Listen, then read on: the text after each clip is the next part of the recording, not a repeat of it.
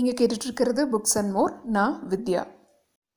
இன்னைக்கு நாம் கேட்க போகிற புக் வண்ணனிலவன் அவர்கள் எழுதிய எஸ்தர் வண்ணனிலவன் அவர்களுடைய இயற்பெயர் ராமச்சந்திரன். இவர் ஆயிரத்தி தொள்ளாயிரத்தி நாற்பத்தி ஒன்பதாம் ஆண்டு திருநெல்வேலியில் பிறந்தவர். எஸ்தருங்கிற இந்த நூல் அவருடைய பதினேழு சிறுகதைகளின் தொகுப்பு. இந்த சிறுகதைகள் ஆயிரத்தி தொள்ளாயிரத்தி எழுவதிலிருந்து ஆயிரத்தி தொள்ளாயிரத்தி எழுவத்தி ஐந்தாம் ஆண்டு வரை இவர் வேலை தேடி அலைந்து கொண்டிருந்த காலகட்டத்தில் எழுதப்பட்டவை. இந்த பதினேழு கதைகளில் பெரும்பான்மையான கதைகள் வறுமைங்கிற விஷயத்தை உறக்க பேசும் கதைகள்.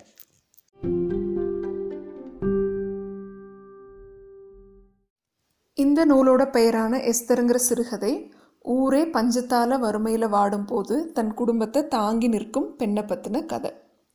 விளைநிலங்கள் எல்லாம் தண்ணி இல்லாமல் வறண்டு மாட்டுக்கு தீவனமாகி ஊர் மக்கள் வேற ஊருக்கு காலியாகி போய் அந்த ஊரில் இருந்த ரெண்டு கடையும் வியாபாரம் இல்லாமல் மூடப்படுது. வீட்டில் இருக்க ஒரே ஒரு நெருப்பு பெட்டி. கொஞ்ச நாள் மட்டுமே தாங்கும் கேப்பையும் கம்பும். வீட்டு செலவுக்கும் பத்தாத தண்ணி.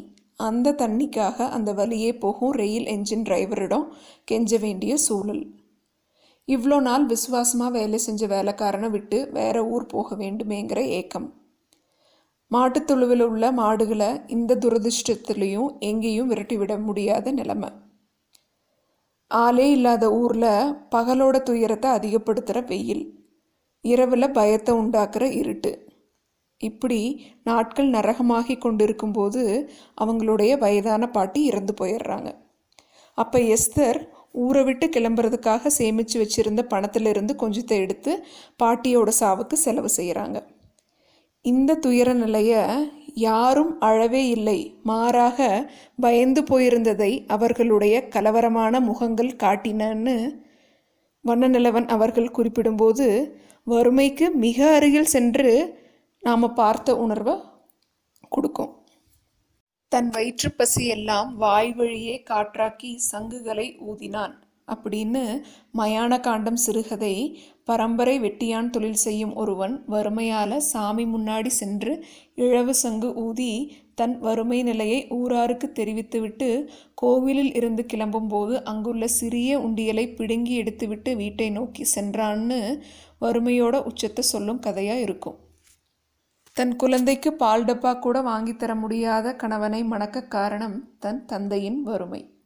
அந்த வறுமையே அவள் காதலித்த முறைப்பயனை கைப்பிடிக்காமல் போனதற்கும் காரணம் அவள் அடைந்த ஏமாற்றத்திற்கும் காரணம் அவள் இழந்த சந்தோஷத்திற்கும் அந்த வறுமையே காரணம்னு ஒரு பெண்ணுடைய மணக்குமுறல்களாக தெரிவித்திருக்கும் அயோத்தி சிறுகதை. கர்ப்பமாக இருக்கிற தன் மனைவியை டாக்டர்கிட்ட கூட்டிகிட்டு போக முடியலனாலும் அவள் ஆசைப்பட்டு சாப்பிட கேட்ட பலாச்சுளையை கூட வாங்கி கொடுக்க முடியாத ஒருத்தனுடைய வறுமையை பழாப்பழம்ங்கிற சிறுகதையும் தன் மனைவியை உற்று பார்க்கும் நண்பன்கிட்ட கோபப்படாமல் தன் குழந்தைக்கு மருந்து வாங்க கடன் கேட்கும் இயலாமை வேறு வகையான வறுமையின் வழியாக மனைவிங்கிற சிறுகதையிலையும் பேசப்பட்டிருக்கும். குடியால் உண்டாகிற வறுமையை பற்றி ரெண்டு சிறுகதையில் சொல்லியிருப்பார். ஒன்று காரை வீடு. காரை வீடுங்கிற சிறுகதையில் தான் பெற்ற மகன் குடித்துவிட்டு குடும்பத்தை பார்த்துக்காத நிலையில் வறுமையை சரி செய்ய தந்தை அந்த ஊரில் அவர் முதல் முதலாக கட்டின காரை வீட்டை விற்கும் மனசங்கடமான சூழலுக்கு தள்ளப்படுறாரு. அதனால் பின்னாட்களில் அவர் புத்தி சுவாதீனம் இல்லாமல் போனதாக சொல்லியிருப்பார்.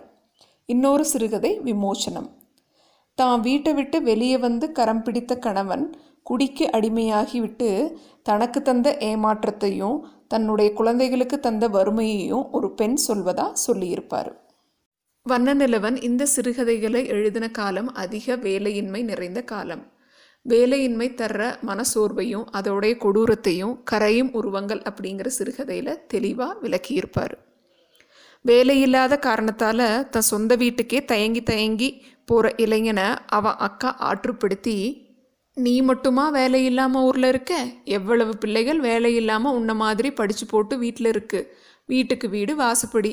எனக்கும் தான் வயசும் பொழுதும் ஏறிக்கிட்டே போகுது. நான் யாருக்கிட்டடா போய் அழட்டும் இவ வீட்டில் கிடக்கவ தானே இவளுக்கு என்ன தெரியும்னு நினச்சிக்கிட்டு இருக்கியா? சோப்பு போட்டு குளிக்கிறது விட்டுட்ட. எல்லாரும் பேஸ்ட்டு எடுத்து பல்லு தேய்க்கிறாங்க. நீ பதினைந்து பைசாவுக்கு பல் பொடி வாங்கிட்டு வந்து தேய்க்க. அம்மாவுக்கு இதெல்லாம் கவனித்து பார்க்க தெரியாது. உனக்கு என்னடா வந்துச்சு? வேலை இல்லாமல் இருக்கிறதுக்காக இவ்வளவு ரோஷத்தோடு இருக்கணுமாடா? அக்காவை பாரு வீட்டில் உட்காந்து பத்து வருஷம் முடிய போகுது. எந்த சௌகரியத்தையாவது குறைச்சிருக்கேனா? ஆனாலும் நீ ரோஷக்கார பயடா என்று கூறுவதா சொல்லியிருப்பார். இது தான் கல்யாணமாகாமல் வீட்டுக்கு பாரமாக இருக்கும் அக்கா. வறுமையில் இருக்கும் வேலையில்லாத தன் தம்பியோட மனக்கஷ்டத்தை குறைக்க சொல்லும் ஆறுதல்கள் வறுமையிலும் உறவுகள் தரும் பாசத்தை அழகாக வெளிக்காட்டியிருக்கும். யுகதர்மோங்கிற சிறுகதை வறுமையின் காரணத்தால் தன் மகளை கல்யாணம் பண்ணித்தர முடியாத தந்தையோட வலியை பற்றி பேசியிருக்கும். வயது வந்த பிறகும் வெகு நாள் வறுமையின் காரணமாக திருமணமாகாத பெண் தனக்கு பிடித்தவனோட ஓடி போயிடும்போது அந்த வலிமிகுந்த சூழ்நிலையில் பொய் பரிதாபம் காட்டி அந்த பெண்ணை முன்னாளில் இரண்டாம் தாரமாக நான் மனம் முடிச்சுக்கிறேன்னு சொல்ல வந்த பக்கத்து கடைக்காரனை அந்த தந்தை இப்படி பேசி கையாண்டிருப்பார்.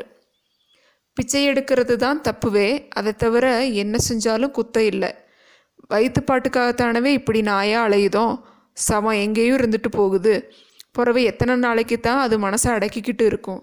தெருவில் எத்தனை கல்யாணம் நடக்குது? எவ்வளவு கல்யாணம் ஊர்வலம் போகுது? இதையெல்லாம் பார்த்துக்கிட்டு எவ்வளவு நாளைக்குவே வீட்டுக்குள்ளேயே கிடக்கும்? இதை கவனித்து தாய் தகப்பனுங்க ஏதாவது செய்யணும். இல்லைன்னா இப்படித்தான். சும்மாவே சாப்பிடுதோம். உப்பு போட்டுல சாப்பிடுதோம். எப்படி உணர்ச்சி செத்து போகும்னு என்று ஆத்திரத்துடன் பேசிக்கொண்டு முடிப்பார்.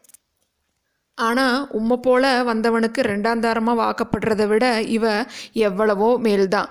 அந்த பைய எப்படியும் காப்பாற்றி போடுவான். ஆனால் கொஞ்ச நாளைக்கு சந்தி சிரிக்கும். ம் பரவாயில்லவே என்று தம் மகள் ஓடிப்போன துயரத்தை கூட அந்த தந்தை வறுமையின் காரணமாக வேறு ஒரு வகையில் அணுகுனதாக எழுதியிருப்பார் வண்ண நிலவன். விரும்பியவர்கள் திருமணம் செய்யாமல் பின்னாட்களில் வேறு திருமணம் செய்த பிறகும் கூட அந்த இருவருக்கும் விட்டு போகாமல் இருக்கும் ஈர்ப்பு அக்கறையை பற்றி ஆதி ஆகமும் சிறுகதையும். கல்யாணமாகி இரு குழந்தைக்கு தாயான பின்னும் தான் விரும்பியவனுக்காக பிரார்த்திக்கும் பெண்ணின் குற்ற உணர்வோடு கூடிய தவிப்பை அவனூர்ங்கிற சிறுகதையும் பேசியிருக்கும். மேலும் நிராகரிப்பு ஏமாற்றம் காத்திருப்பு பற்றி ஏழாவது நாள் சிறுகதை பேசியிருக்கும். இப்படி நம்ம மனசில் உண்டாகிற ஏமாற்றம் இயலாமை நிராகரிப்பு காத்திருப்பு மற்றும் வெவ்வேறு கதை சூழலில் ஒவ்வொரு கதாபாத்திரங்கள் எதிர்கொள்ளும் வறுமை அது தரும் வழிகளை பேசி இந்த எஸ்தருங்கிற சிறுகதை தொகுப்பு தமிழ் இலக்கிய உலகத்தில் பெரும் முக்கியத்துவத்தை பெற்றுள்ளது. இது வரைக்கும் நீங்கள் கேட்டது வண்ண நிலவன் அவர்கள் எழுதிய எஸ்தர். இது புக்ஸ் அண்ட் மோர் நான் வித்யா. நன்றி வணக்கம்.